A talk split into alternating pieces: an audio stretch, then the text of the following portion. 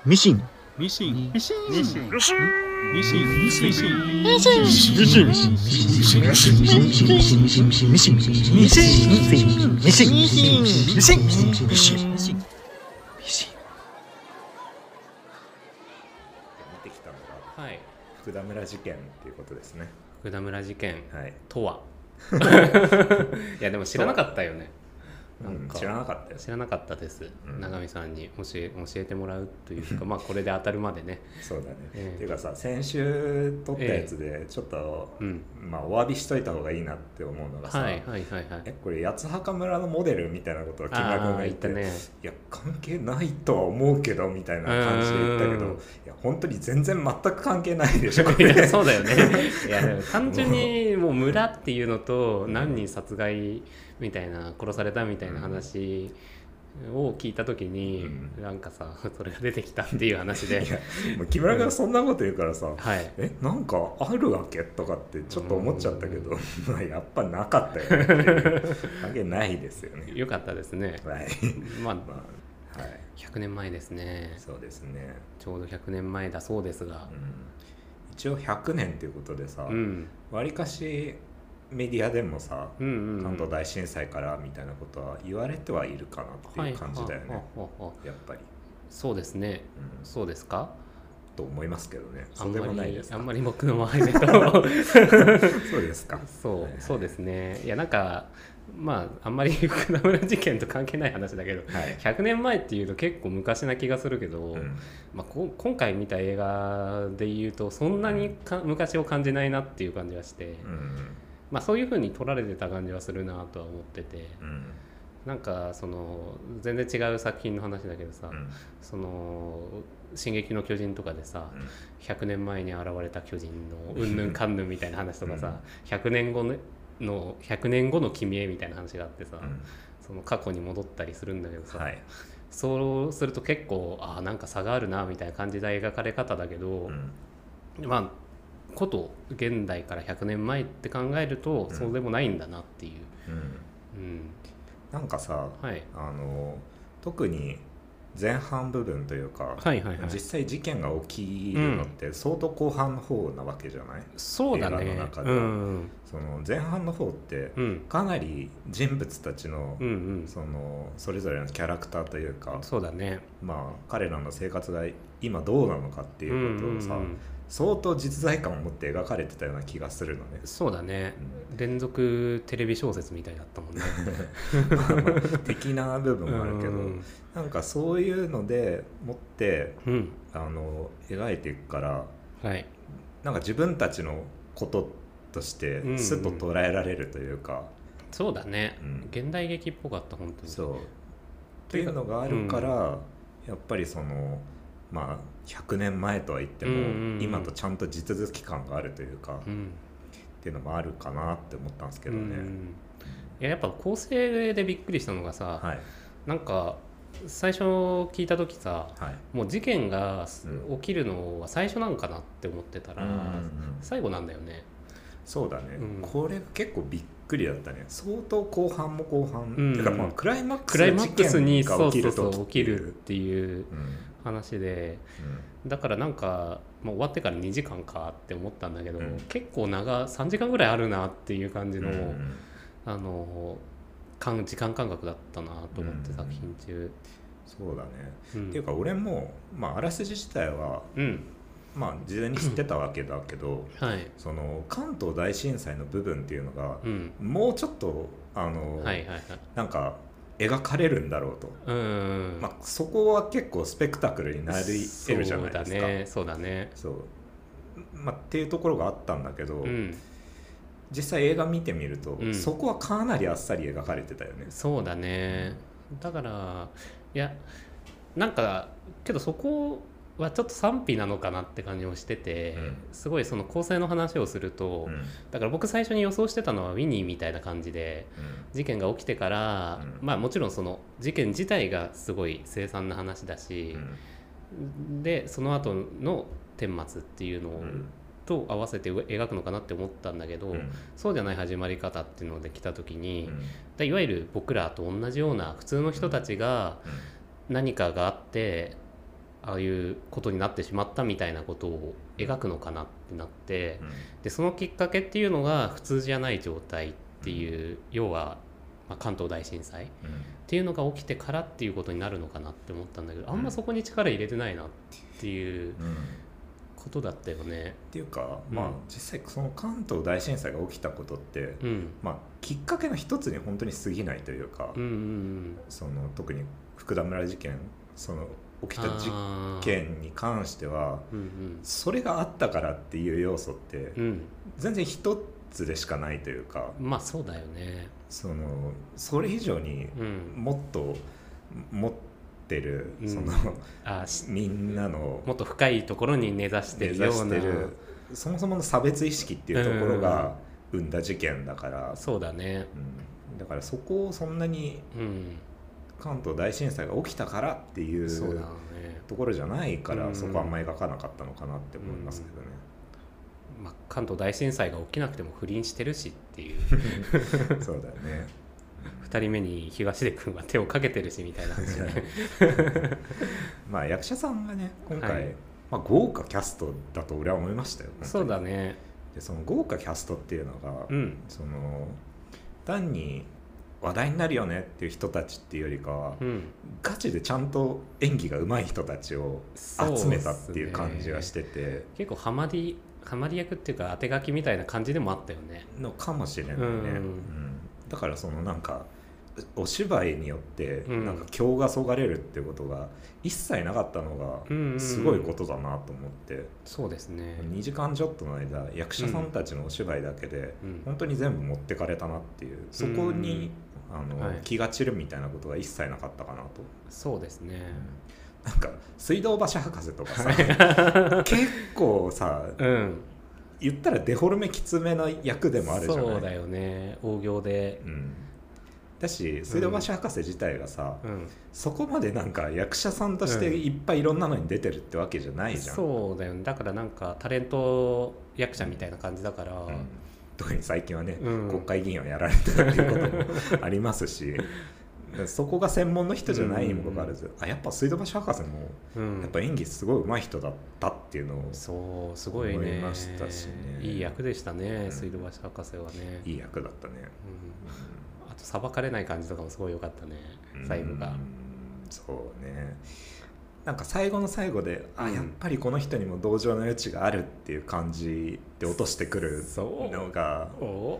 俺はね そう思わなかったのか木村君は。そう。いやなんかさそこがまたうん森達也監督のフェイク的なうん。感覚なのかなってちょっと思って。いやそうもう口でも言ってるし演技としてもだからその、うん、とあのキャラクター自体は本当にそう思ってやってるんだろうけどさ、うんそれにしては醜悪すぎないかっていう感じじゃなかった、うんいやそうだけど、うん。やっぱそれだけ、うん。その差別意識っていうものが根深く問題としてあったんだろうなっていうふうにうん俺は思ったけどね、うーん。この人は多分本当に村のため国のためっていうのでもってやってたんだろうなって思ったけどね、最後の最後のセリフで俺はだから、うん。ああ同情できちゃうって思っちゃったけどな、顧みるということをしせずっていうことを。うん、多分ね。本気の正義感でやってたんだろうって思うけどな、そっか。いやだからさなんか観客としてはさ、そのエンタメ的なねうん。うん話でいくと最後刺されたりするのかなとかってさ わかんないけどね。なん別に刺される云々じゃなくても何かしらのその制裁的なものが下るのかなって思ったけど、ん。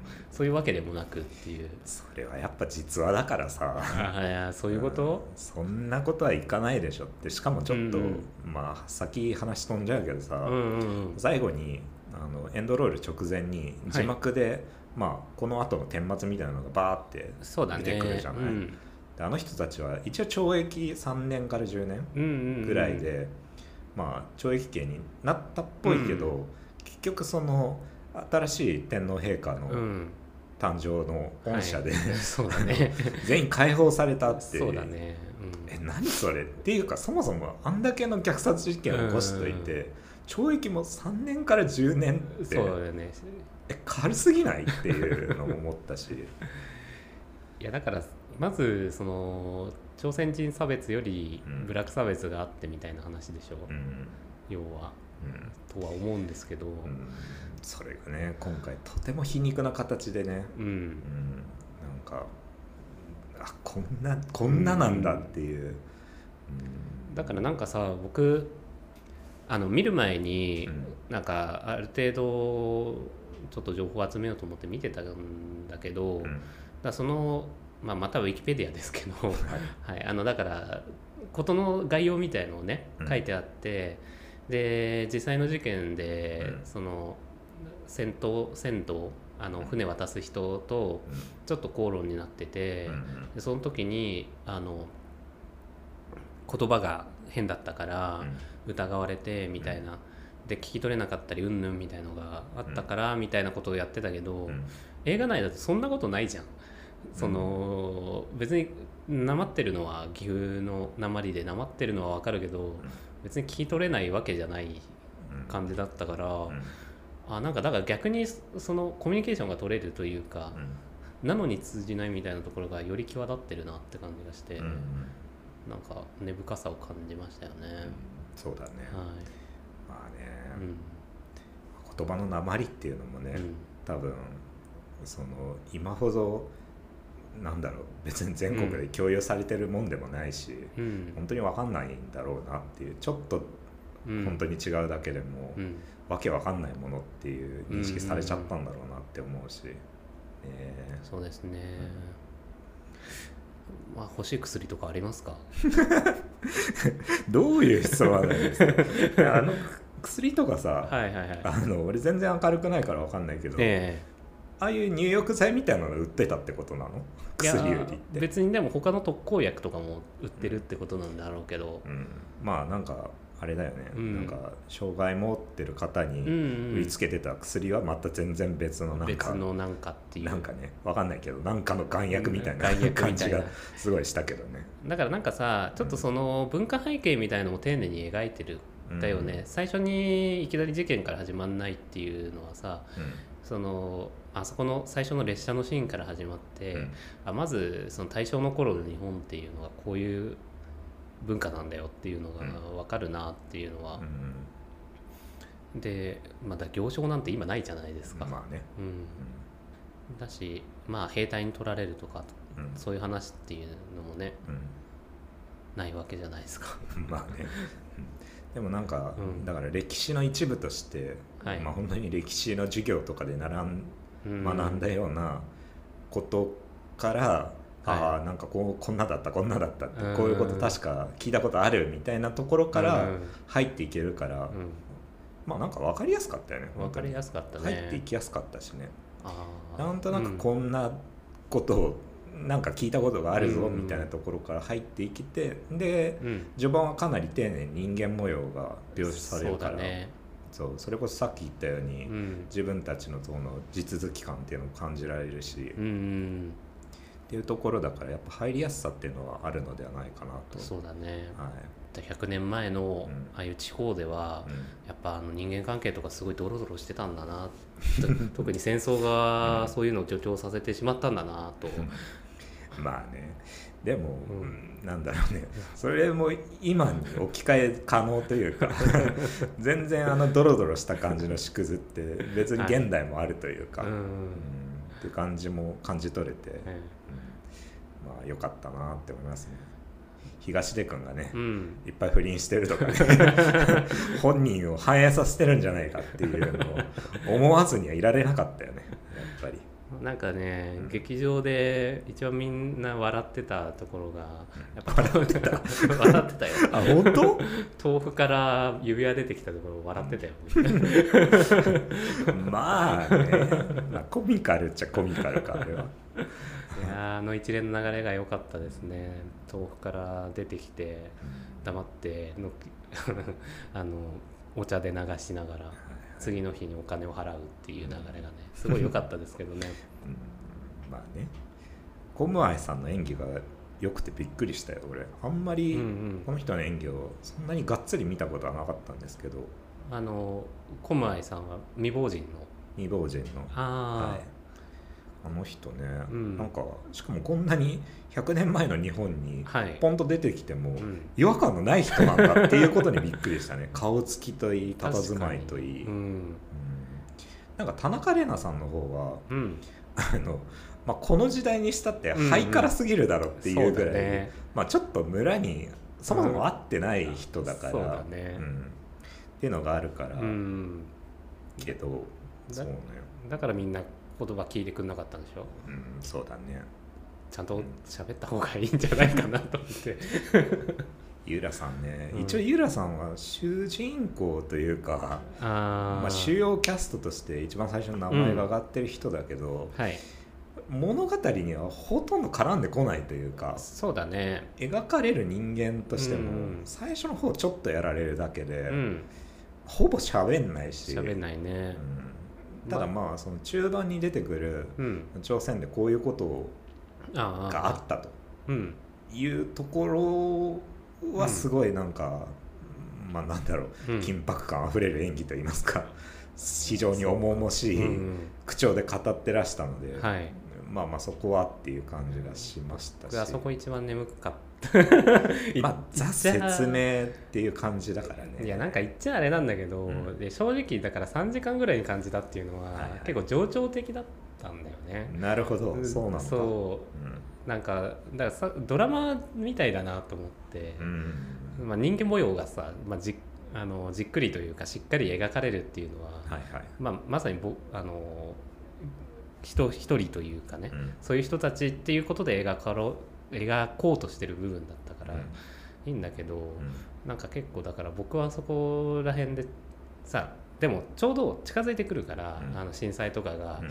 あって、で9月1日とかカウントダウンが始まって、うん。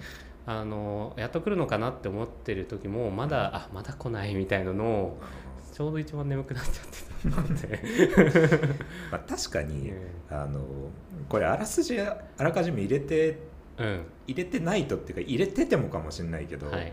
その序盤に描かれる物語がうん。これどこに連れて行こうとしてるんだろうっていう感じがあるというか、そうだよね、うん。この映画はどこに向かおうとしてるのっていうのを感じちゃうかもしれないなっていうぐらいに、うん。確かにじっくり丁寧に描かれてるなうんとは思描かれてるったかな、感じだったな。そうだね。そこは好き嫌い結構分かれるかもね、うん。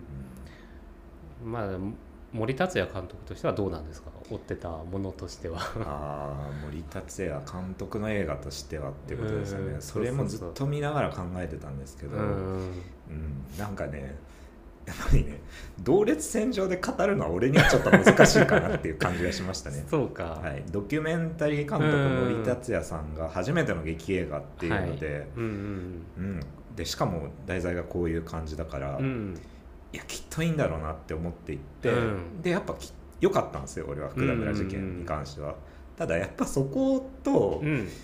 まあ、特に前作のフェイクとかとはいはいはい。絡めて語ろうっていう気には あんまりなんないっすね。で強いて言うなら、うん。そのまさに事件が起きてるところ、うん。大量虐殺事件が起きてる時っていうのが、やっぱりそこはドキュメンタリックに描かれてるかなって思ったんですよね。ね。特にあの人が死んでいくところうん。殺されちゃうところとかに関してはうんかなり乾いた感じの殺され方だなと思ってその通常映画であるような、うん。まあなんかザンって切られうるでも、ん。ぐさって刺されるでもう、ん。割と効果音がしっかりしてるというか、はいはいはいはいじとって描かれること多いと思うけど、今回のやつって割とサクっていうか、そうだね。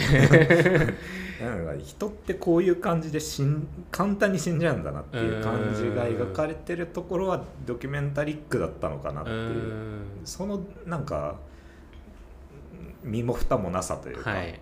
ていうところはなんか感じたかなっていうね。いやでも賛否両論分かれそうだなとは思ったね。なんか僕はその森達也監督ってそんな見てないんだけど、うん。まあもともとそのフェイクをね 永井さんと一緒に見たっていうのがあって、はい。無理やり見せましたね。でその監督だよっていうのを聞いてたから。だからなんかそその永井さんが言った通り一番盛り上がるところはうん。すごいそういう感じの映し方だったから、あの臨場感があってやっぱり盛り上がるんだけど、うん。でも変な嘘がないから嘘くさくなっちゃってる感じもしててその、まあ、実際に刺されるところっていうのをカット終わったりして見せた見せたりしないじゃない、まあ、実際刺さってるなみたいのもあったりとか、だけどなんかそのままの、えー、とそれまで着てたリアリティラインというかあのき綺麗な着物とか綺麗な顔のままで死んでいく感じがしたし、でもなんだからなんかやや映されてるものはうん。結構、うーんと作り物っぽいんだけど、うん。あの映し方はすごいうん。現実っぽいからう、んなんて言うんだろうせすごい心を揺さぶられるんだけど、うん。でも偽物っぽいみたいなところがあってなんか不思議な感じだったよね。とかあとはそのさっき言ってた井浦さんのあの朝鮮での独白のシーンとかも、まあその役者さんの演技に頼って2人の顔とかっていうので映してる感じだけど、うん。うんその過去のシーンとか入れたら、うん。入れるのが普通っていう言い方は違うんだけどさ、普通入れんじゃないかなとかって思って、うん。燃えてる教会とかねうん。実際にあの、えー、と銃を撃ってる、うん。あの日本の兵士とかさ、うん。なんかそういう風な構成にしないんだなっていうのはすごい思った。うんまあでもあそこはね、うん。役者さんの力頼りうんでやったんだろうな、でも俺は実際そこは完璧に浦さんがやってたと思うけどね、うん。俺は眠くなんなかっいたか やだからら別に好みの問題なんだけどさ、まあ。ね、うん。いやより映画的に、うん。その劇映画的にすることっていうのもきっとできたと思うんだよね、うん。今回のやつのバランスって、うん。だからそこをうまいこと俺はやったんじゃないかなって思うんだよね、うん。相当だからわざわざ今回そのドキュメンタリーとかじゃなくて、劇映画で劇映画でしか伝えられないっていうところでもって森達也さんがやったうん。ところだと思うからどれぐらいじゃあ劇映画にするのかってなった時に、その過去を回想でとかってやると、はいはいはい。やっぱりちょっとあのフィクションラインがガンって上がっちゃうし。それは違うなと。うん、それではやっぱり伝えるのはやっぱ違うっていうところなんじゃないかと、うんうん。っていうバランスが全体的にあったような気はするけどね、うんだこれぞ森達也劇映画っていうラインを今回見れたってことですねじゃあ、うんそうねと思うけどね、うん。っていうかこれまで撮ってきたやつっていうのも、はい、まあ、オウム真理教のうん。やつのドキュメンタリーだったりとか、はいはいはい。まあそれこそフェイクでサムラゴーチとうん。かどっちかっていうと今までその社会から阻害された人たち側から見た、川からそうだね。見た世間みたいなのをやってきた人だからうん。でそれが面白かったと思うしうん。だから今回やろうとしてることっていうか取り扱ってる題材うんうん。がそもそも全然今までの森達也さんがやろうとしてたことうとはん。違うところにあるものだと思うからうん。だからやっぱ同一線上で語るのはやっぱ難しいものではないかというか。なるほど、うん。語っちゃいけないようなものかもしれない。そうだね。でなんかうんまあこれまでも結構シリアスなやつとかも撮ってるとは思うけど、ん今回に関してははい。そのシリアスさっていうのが、はい。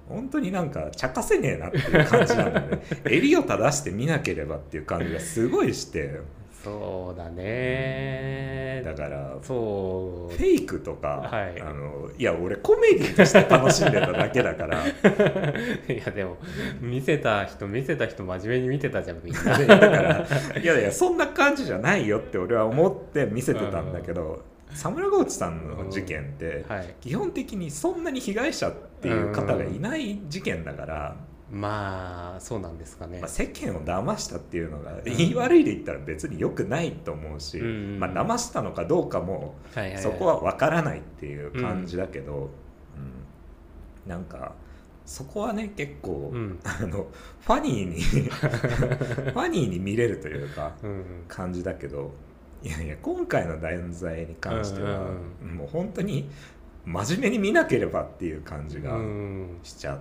たなっていうね、ああそういう感じなんですか。そういう感じじゃなかったかな、いやなんかでも僕はこの言いづらいよね映画の内容についてはね正直言いねづらいっていうかね、うん。まあやっぱ、ね、いやうん。面白かったけどね。でもやっぱ劇映画的普通の劇映画的な面白さの感じとは俺はやっぱ違ったかなっていう感じがするけどね、まあでも構成で言うとなんかやっぱり両面から描いてる両面っていうかその被害者と加害者、うん。両方を描くんだっていうのはちょっと、うん。うん最初驚いたよね。うん。だからもうだ最終的には出会わなければいいのにって話になるわけじゃない？うん。そう先を知ってるとさ、うん。だからなんかね。え ってなんだこれもし俺あらすじとか全然知らないで見に行ってたとしたら、うん。そのどっちが加害者になるのかなとかも分かんなかったと思うんだよね正直。その行商団の人たちも、うん。あのまあ、彼らはもうブラック差別に合ってる人たちなわけだけど、うん。彼らは彼らで朝鮮の人たちを差別してる人もいたじゃん、そうだねそうだね。してない人もいたけどね、うんうんうん。瑛太とか、確かにねだからどっちに転ぶかとか、うんうん。どう展開していくのとかって分かんなかったと思うんだよね本当に、じゃあもう何も知らなかったら福田村っていうものを頼りに 何かうん。あの村に着いた時にぐらいで、うん。そうだね、うだってだ考えらんないじゃん。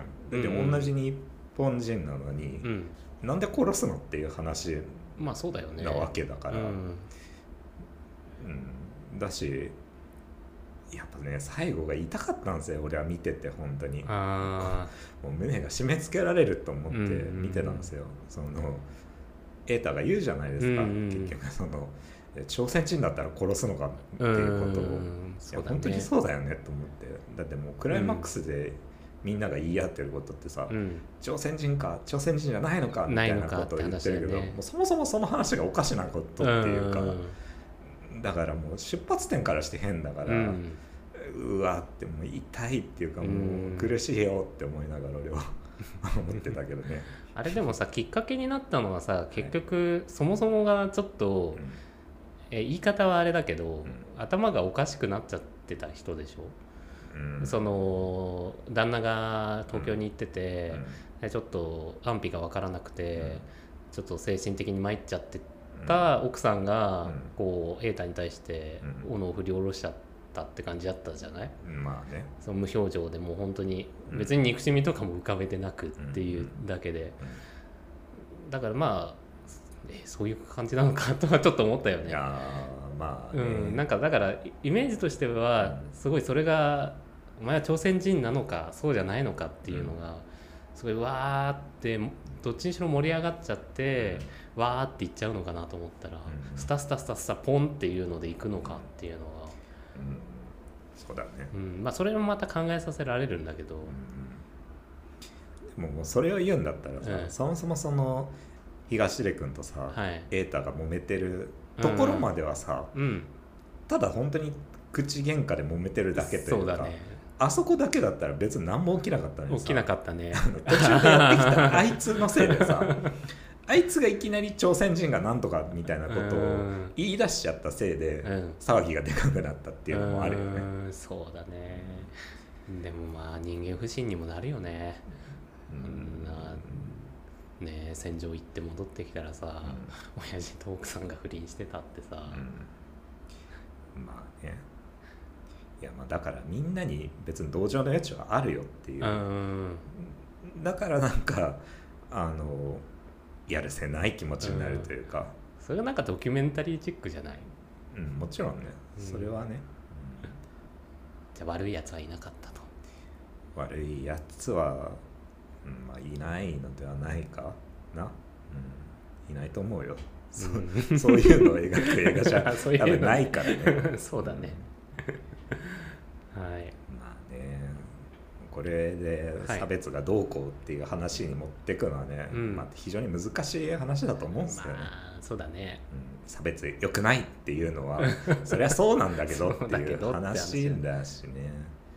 ままあ。あそんで厳然として別にうん。今も差別あるしねっていう話だしね。まあそうだよね。現代だったら全然まあその村の差別っていうのも残ってるだろうし、まあ、外国人労働者とのっていうのもあるだろうしね、だし分かん。ないけど、うん。全然この頃の価値観っていうのを、うん。そのまま引き継いじゃってる人ってまだいると思うん。だよね別に、うん。うん。うん。うん。この100年前の話とは言いつつも100年生きてる人、うん、100年生きてる人っていうか、で100年前はあったけど100年前にパッタリなくなりましたっていう話じゃないじゃん。そうだねそうだねだから人は100年生きなくても残っているって残っことですね。てるってはいいうことはね、うん。絶対あると思いますよ。最後ピエール滝の話したいけど。ピエール滝ね思ったより出なかったなっていう感じかな、ね。あとなんかさその福田村事件の話を聞いてたからさ、はいはい村民の方なのかなって思ったら全然違かったね。そうだね、うんああそうだね。うん。新聞記者の、そうそうそう、うん。体まあまあまあ体制側的な話だったしね、はいはいはい。何チームもあるよね。描かれる物語として今回。視点がねそうね。結構ね。うん。そのニュース記者たちチームはさ、うん、わりかし最後のところまでその福田村には絡んでこないじゃん別に。あの女の記者だけがうんうん最後、なんか唐突に俺には現れたように見えたけど。あー。まあ唐突なのか？うん分からんけどまあそうかもしれないね。だから結構そうだよね。だ外側の視点だよね。ね。外側の視点っていうかななんていうか作り手側の視点な感じがしたけどね結構ね。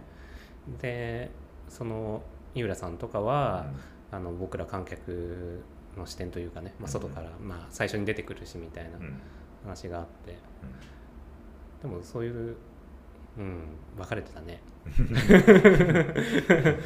絶対記事にしますって言ってたね。そうだね、うけどまあ記事になっても、んうん。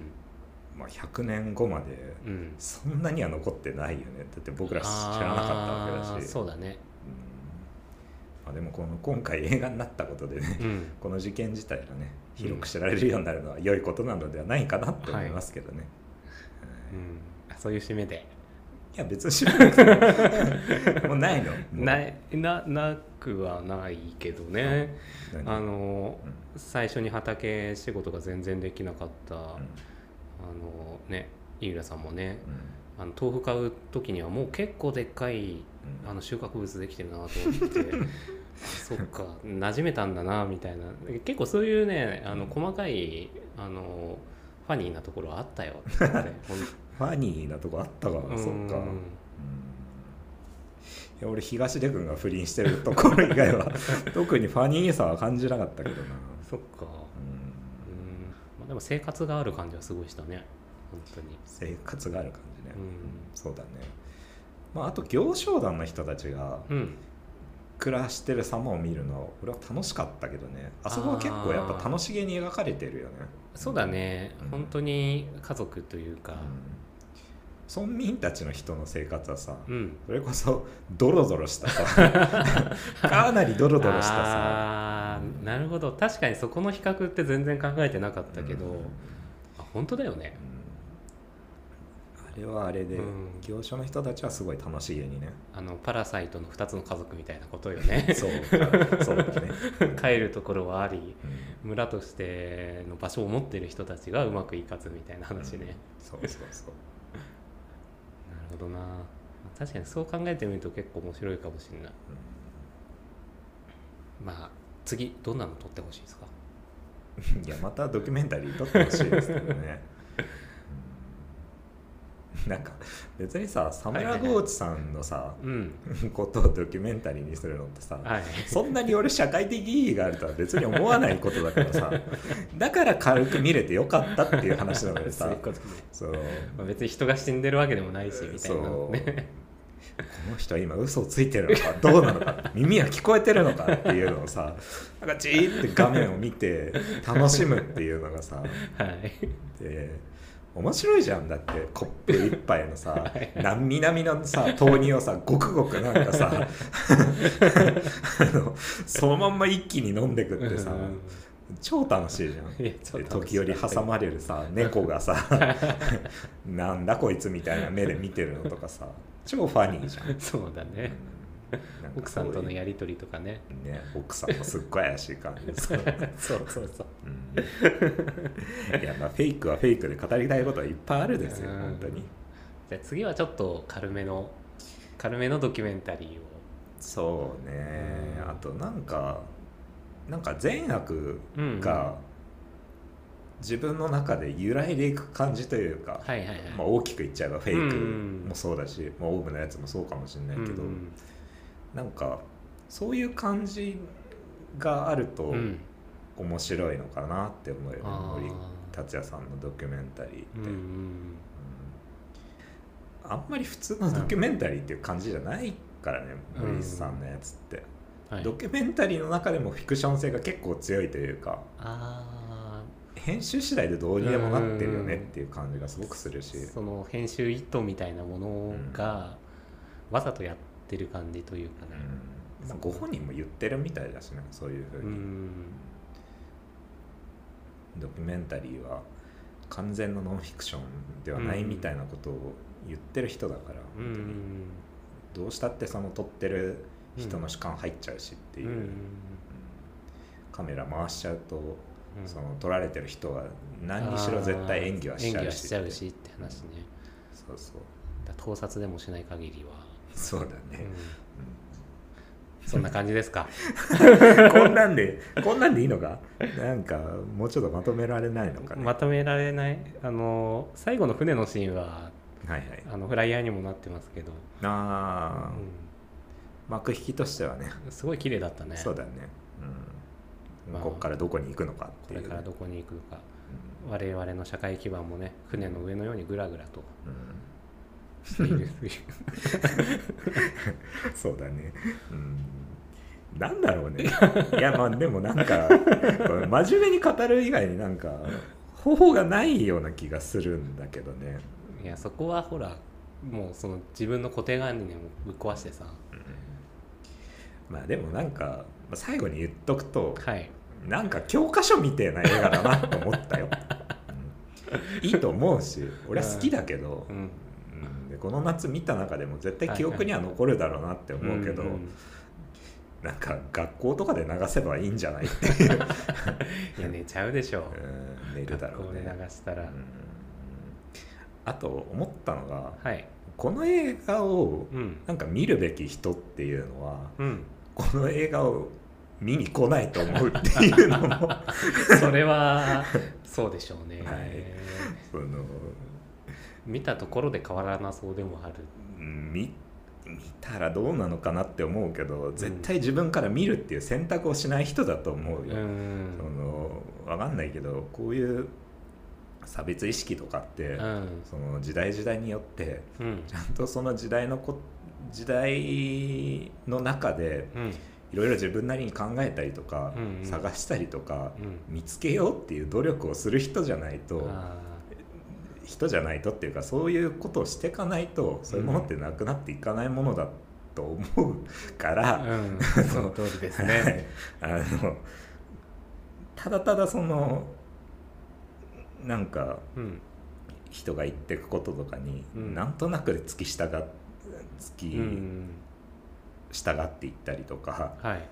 あのうん本当になんとなくでしかうん。決めらんないような人うん。だと、本当にその差別をただ助長していくだけというか、うっていうのもあるから俺は何を言おうとしてるんだろう。んいやでもちゃんはと正しいこと言ってると思いますよ、だからねその自分からこういう映画を見に行かないのじゃないかっていう、それも差別か、うん。うん。はい、そうですよ。そうかもしれませんね。僕の中にある差別意識だと思いますようん。それは、自分を見つけられる映画というそんな。こんな感じでいいのかな。こんな感じでいいんだ。うん。まあ終わろうか。終わりますか。一方このその頃100年前のインドでは。まあいいや。ははい。い、はい、いやお客さんすごいいっぱい入ってたね、そうだね、うん。あの満席だったみたい席だったんですね。うん当日券で来た人が、うん。あのもういっぱいですって言って帰らされてたからね。ああやっぱ相当人気なんだね。そうだね。うん。話題になってるんだろうし、うん。まあね。うん、ということでですね。はい。どうしたってなんか真面目にならざるを得ないというかですね、ええ。はい。まあ、この真面目を引き継いで次回もやるのか、うん。もうその反動で次回は別の パッパラパーな感じでいくのかということですか。そうね。はい、まあね。あ今週あったことをね、はい、ご報告いただけると、はい、今週のハイライトハイライトあの今週ね「クレヨンしんちゃん」を見てきましたね。あのー 3D のやつ。3D のやつですね、いやこれはこれですごい言いたいことが俺あってさ。なんかね、はい。あの俺の聞いてた話というか、うんうん。ツイッターとかで見てたうんうん。感じだとわり、かし評判のいい意見ばっか俺は見てたんですよ、はいはいはいはい、で、うん、えっと、監督がさ大根さん？大根仁さん？はい。あのモテキとかやってるさ監督で、え。まあなんだろう俺は割と好きな監督なので、うん割とポップにうん。うんあのなんていうの現代カルチャーみたいなのを入れてくるし、うんうん。なんか映画もねすごいはい。楽しいな、楽しげな感じなんですよ、うん楽しげな感じで。だから、うん。あのあクレヨンしんちゃんやるんだっていううん。のもあって、で評判も良かったからうん。見たんですけど、はい。俺はこれがね許せなかったですよ。許せなかった、はい。なんかね、うん。これクレヨンしんちゃんにしちゃうわけこれをっていう感じがあって、えーてか大根さん別にクレヨンしんちゃんに思い入れ絶対ないだろっていう感じがすごいあってですね。なんか俺は許せなかったんですよね。あー怒りが湧いたと。割と怒りが湧きましたね。楽しい楽しくないじゃなく。うーんそうね。うん。楽しめなかったな。でえ評判いいと思ってたのにと思って、うんうん。ネットで検索したら割と酷評意見もいっぱいボロボロ出てきてですね、あらあら。その人たちが、うん。やっぱりしんちゃん愛をすごい持ってる人たちで、うん。だからねうんなんかねそれうん読んでるのすごい面白かったですね、じゃあちょうどその別にずっとシリーズを追ってるような人たちうん。と,、えーとまあ、映画館になんか面白い映画見に行こうみたいな感じで行った人たちっていうので、まあ、子供連れだったりとかで、ちょうど意見が分かれてるみたいな感じ？どうなのかな？その、うん。まあネットで酷評の意見を書いてる人たちは間違いなくしんちゃんファンまあそうだろうね。なんですけど、うん。そのまあ軽く見に行った人たちがうん。どう思うのかっていうどう思ったのかは、あはんまよく分かんなかったんですよね。俺がその、うん。いい評判として見てた人たちは、試写とか行ってああでなんかねうーんなんかこれもまた偏見と差別かもしれないですけど、なんかシャラクセインフルエンサーみたいな人はいはいはい。がいっぱい試写に行ってよかったって言ってたなっていう感じが今となってはするんですよね。そうなんだね。なるほどね。試写でいち早く見たいって感じではなくってことなんだね。うんなんかねうそうね嫌な世の中だね。まあね、まあはい。見てもクレヨンしんちゃん見てもない木村君とねあんまりこの話してもしょうがないかもしれないです。まあね、そんなにね思い。入れは別にないので、はい。まあ、3D 表現とかも聞きたいですけどね、まあ、ちょっと長くなりそうだったら。まあうん 3D 表現は良かったんじゃないですかっていう感じだけど、でも別にこれ 3D である必要ないよねっていうのは俺最後まで思ったんだけどね。うんいやでも必ずさなんかその「ドラえもん」しかり「ワンピースしかりさはい。一回は 3D で映画やったりするじゃん。うん。何なんだろう それそれってさ、うん。みんな求めてることなわけ？いや一ー回は 3DCG で見ときたいよねっていうのある？いや僕は結構あれああいうのを見るたびに、あの作り手側のエゴだなとは思うんだよね。いや本当そうだよね、ん。なんかその次の新しいものを見せようっていう、うん。まあ、往年のねシリーズの中で、新しい裾野を広げようみたいな中の候補として上がったやつの中のすごい安易なものだなって思ううんんだよね、うん。まあ、別に 3D が嫌いとかってわけではないんだけど、はい。うん、まあ、必要性がないよね別に。まあね。なんかそれやんないと、はい。それやることでなんかプラスの付加価値がつくんならさ、うんやりゃいいけどっていう気がするけど、ね。でもしんちゃんは別にうなんかねんまあ、しんちゃんのフォルムってはい。すごく CG 化しにくいと思うのね、ああそうか。なんかうん。下膨れの顔で、はい。なんか方向によってどういうああ見え方でみたいなのって、うん、あすごい二次元的って話だよね。そうそうそう。でも今回それはね、うん。すごいうまいことやってたと思う。あへえすごいなって。これはうんうん。よく CG に 3D にできたなっていう感じはするけど、あーなんか同じモデルないって感じなのかな。うん。要はそのさまあカット割ってる割ってないは話は違うんだろうけど、うん。その 3D も多分変えられるじゃない？モデリングをそのカメラで、まあ、うん詳しくないけど、カメラを動かしながら撮るってんじゃなくて、うん。まあ、そのカメラの動きに合わせて、あの変形っていうのもできるとは思うんだけど、うん。そういう感じではなくてってことなんだね。ではないと思うんだけどね、うん。ただうんあうまいことやってんなって思うけど、うん、別にそれ以上ではないというか。それをやったところでっていう、はい、いやそれはいはいはい。3D っていう挑戦をして、うん。ああよくできたなっていうのって、うんうん。だから何って話であって まあまあ。やんなきゃいいじゃんっていう、うん。別にね。だから漫画原作の実写映画みたいなもんだよね、そうだね。すごいあ実写化して、うん。あのあシルエットとかあうん。実写化するとそうなるんだみたいなのあるけど、みたいな話でね。そうだね、うん。うんまあそんなですよ。別に中身のない「クレヨンしんちゃん」映画批判をしたところでね、はい。遺憾でしたと。はい。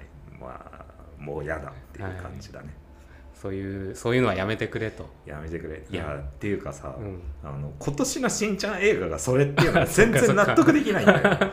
これまで続けてきたさ「クレヨンしんちゃん」の試行錯誤のさ、うん何十年っていうさうん積み上げがさ、ここに来てさ俺はいははい。台無しにしたと思ってるすらいるわけよ、そっかそんな熱量だったんだ、はい、そう 3DCG もっていうのもそうだしはいはいはい。そのお話的にもね、うんななんとも言い難い、なんか嫌なんすよ。こんなのしんちゃんじゃないとすら言えるっていうお話だと思ってるからなるほどね。その罪は大きいですよっていうねなかなか伝わらない熱量ですが、はい。相当怒ってらっしゃるということは分かりましたよ。そうです。はい、もうはい次回作やろうかましょうか。な すいませんね本当に。いいえいいえいいえ。はい。じゃあ木村君からまたはい、僕から、候補作品を。はい、えーノープ、はいノープね、えー前回話したんで、うん。あとはガーディアンズ・オブ・ギャラクシーボリューム3も前回と一緒ですね、引き続き。引き続き。で、えー、と3つ目なんですけど、うん。あのビーガンズ・ハムっていう映画をはいはいはい。見たくて、うん。えー見れなかったんで、うん。Amazon でレンタルしてみたいなと思ってます。あのプライムにはもう入ってるんだっけ？あれは。そうそうそう。ちょっとねレンタルなんで400円ぐらい払ってなんですけど。あーなるほどね、はいはい、見たいんですよ。見たいね。これは俺も見たいですね、映画館で見りゃよかったなって思うんだけど。ああ知ってました？あの あれだよね。あらすじはあの なんだっけ？ビーガンの人殺してハムにしちゃって そそれって大儲けみたいな話だっけ？あの食ったら美味しかったっつって。意外と美味しかった。意外と美味しかったって話で、ね。あの牛さんもねうん。グラスフェットビーフだっけ？グラスフェットフ？ィあのーフ草牧草しか食わないで育てた牛さんはうん。なんか美味しいみたいな。あああるんですね。みたいなのがあるから、うんそれの人間版っていうことそうそううそうそうそうそう。科学的に実証されているので、なんかね人間は雑食だから、うん。その普通の人肉を食ってもうんうん。すごい酸味があって美味しくないらしいんですよね、へえそうなんですか。っていうのがね俗説であるっていう、なんでそんなこと知ってるんですか？っていうのがあるから、うん。まあ、草だけです。あのええ。なんか生きてきた人間うんはきっと美味しいのではないか美味しいのではないかとはい、そこを期待しながら。ちょっとねブラックコメディとして見たかったって話ですね、ね。はい。面白い。面白そうですね、そう。はいじゃあ中見さん。はい。えっとこれも先週に引き続きええ。禁じられた遊び、はい。はい、中田秀夫監督の、うん LMS タイム。はい、みたいですね、うん。全然話題になってないけど。はい次、ええ。えっとこれも先週から戦慄回帰ワールド怖すぎああ、あの同じ映画館でね、はい。やってるみたいでしたね。そうですね、うん。で最後、はい。えーミステリという流れ」おおそこ入れてくるんだ。うん。これね俺ドラマは見てはないんだけど、はいはいはい。ただ、うん映画から入ってもいいんじゃないかなと、まあそうなんでしょうね。はい。はい。映画の予告見てる限うりん。別に入れそうだよね。うん、なんかそう広島編うん。ってこれ割とコミックスでは最初の方だから、あそうなんだ。そう。俺単行本で読んでたのよちょうど、あそうなんだ。うん、そこぐらいまでは、あってことはじゃあ何？ドラマではやらずに撮っといたってこと？やらずに撮っといたらしい。へえ。結構長い話でもあるから、うんうんあそれ映画すんだっていうのが、うんうん。へえって思ったんで。あのいいですねじゃあ、はい。まああと軽く見れるかなと思って。福田村事件みたいな事件はこりごりだっていうことでね、一回息抜きしようと、はい。もっと軽い事件が見たいっていうことで、うん。はいミステリーという中を入れてみましたよ、まだまだ夏は暑いしはい、軽いものもあるしそうですね。ぜひぜひってことですね。はい。じゃあということでルーレットを、じゃあ木村君回す？あ僕回していいんですか？はい。どうぞ。音入ってっかな？はい入ってるけどちっちゃいかな。ストップえー、あー止まりましたね。はい。何ですか？ビーガンズハムになりました。はい。やったね。いやー見たかったんですよねビーガンズハムはいはいビーガねンズハムね。人間の肉は美味しいのか。はいはいはい。美味しいらしい。らしい。いやなんか前読んだ漫画であのーなんていうの？生物は自分の組織体に一番近い構造のものが一番美味しく感じるからに 本当？聞いたよ。本当？じゃあ人が人を食うと一番美味しいってこと？みたいな。だから豚どっちだったかな？豚より牛の方が美味しく感じるのはそういう理由でみたいなことをね。人に近いの？そっちの方が構造が。そっちの方がそうそうそうそう。本当？そん言言ってましたがね。へということでね我々も一番美味しいハムに会いに行くということで。ー はい。はい。じゃあ来週はビーガンズハム。ビーガンズハム。はい。行きましょう。見はい。じゃあはい。終わり。終わり